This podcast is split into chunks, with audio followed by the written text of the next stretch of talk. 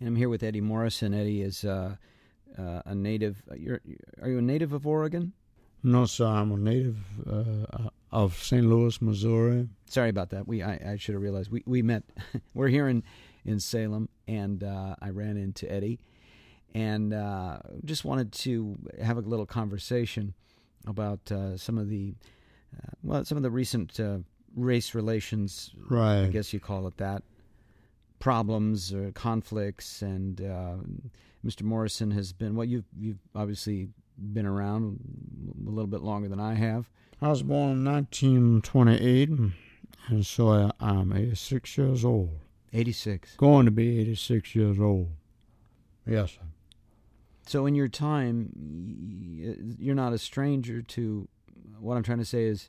I've seen many, many instances when, when a white officer has drawn his weapon and uh, taken the life of a young African American uh, man, and uh, uh, the loss to the community and the upheaval of uh, of the peace has resulted, and no justice has no real justice has been forthcoming because the officers that are responsible or culpable for the killing generally uh, are not prosecuted for the what I consider to be a crime of murder.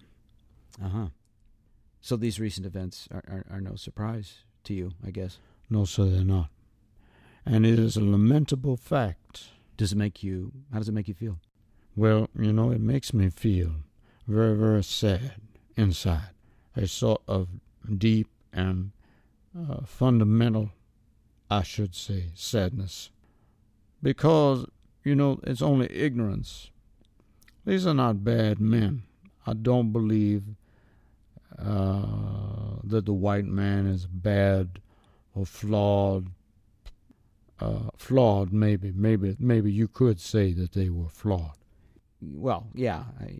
Anyway, what I'm trying to say is that the real root cause is that man has has um, abandoned his spiritual identity to such a degree that he can look at another man's skin or body or haircut or automobile or clothes or hairstyle or what have you and make a, an adjudication that is uh, prejudicial. It's prejudicial. It's, you're looking at someone and you're judging the book by its cover.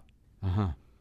And that can lead to the worst of all possible outcomes, where you decide, as an officer of the law, that you are in some sort of bodily harm, and then you must apply lethal force to something which could be worked out if you were more in touch with your your spiritual, your true spiritual identity, you're, you're a man faced with another man, or you're, you're a woman faced with another woman of color. What, what are you going to do?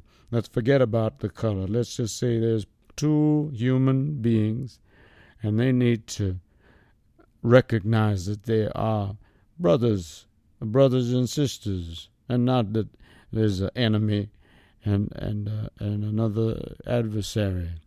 Well, that's a great way of putting it. That's the only way. That is exactly what all all great thinkers have, have said we need to do is to consider one another. I don't mean religious, uh, uh, you know, identity. That that is, that's another blind alley. You could say, well, he's a Muslim, so he's more dangerous than this fellow that's a, an Episcopalian. That's, that's nonsense. It's nonsense. You got to look. If a person is committing a crime, there has got to be a protocol. And that protocol, if it's in the United States anyway, has to be based on mutual respect and respect for the rule of law. Uh-huh.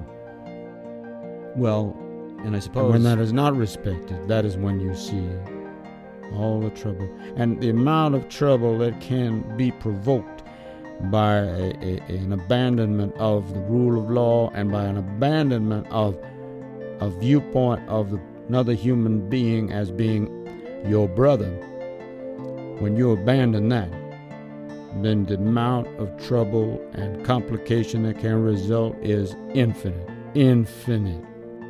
Let me tell you, I have seen it. And we're just seeing it now more and more every day. But this is something that black people have run into now for a long, long time. It ain't never been uh, any other way.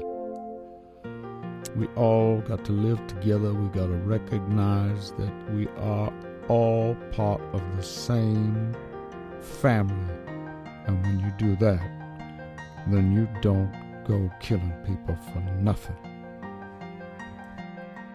Well, thank you. Thank you very much for the conversation. Thank you for letting me have this audience.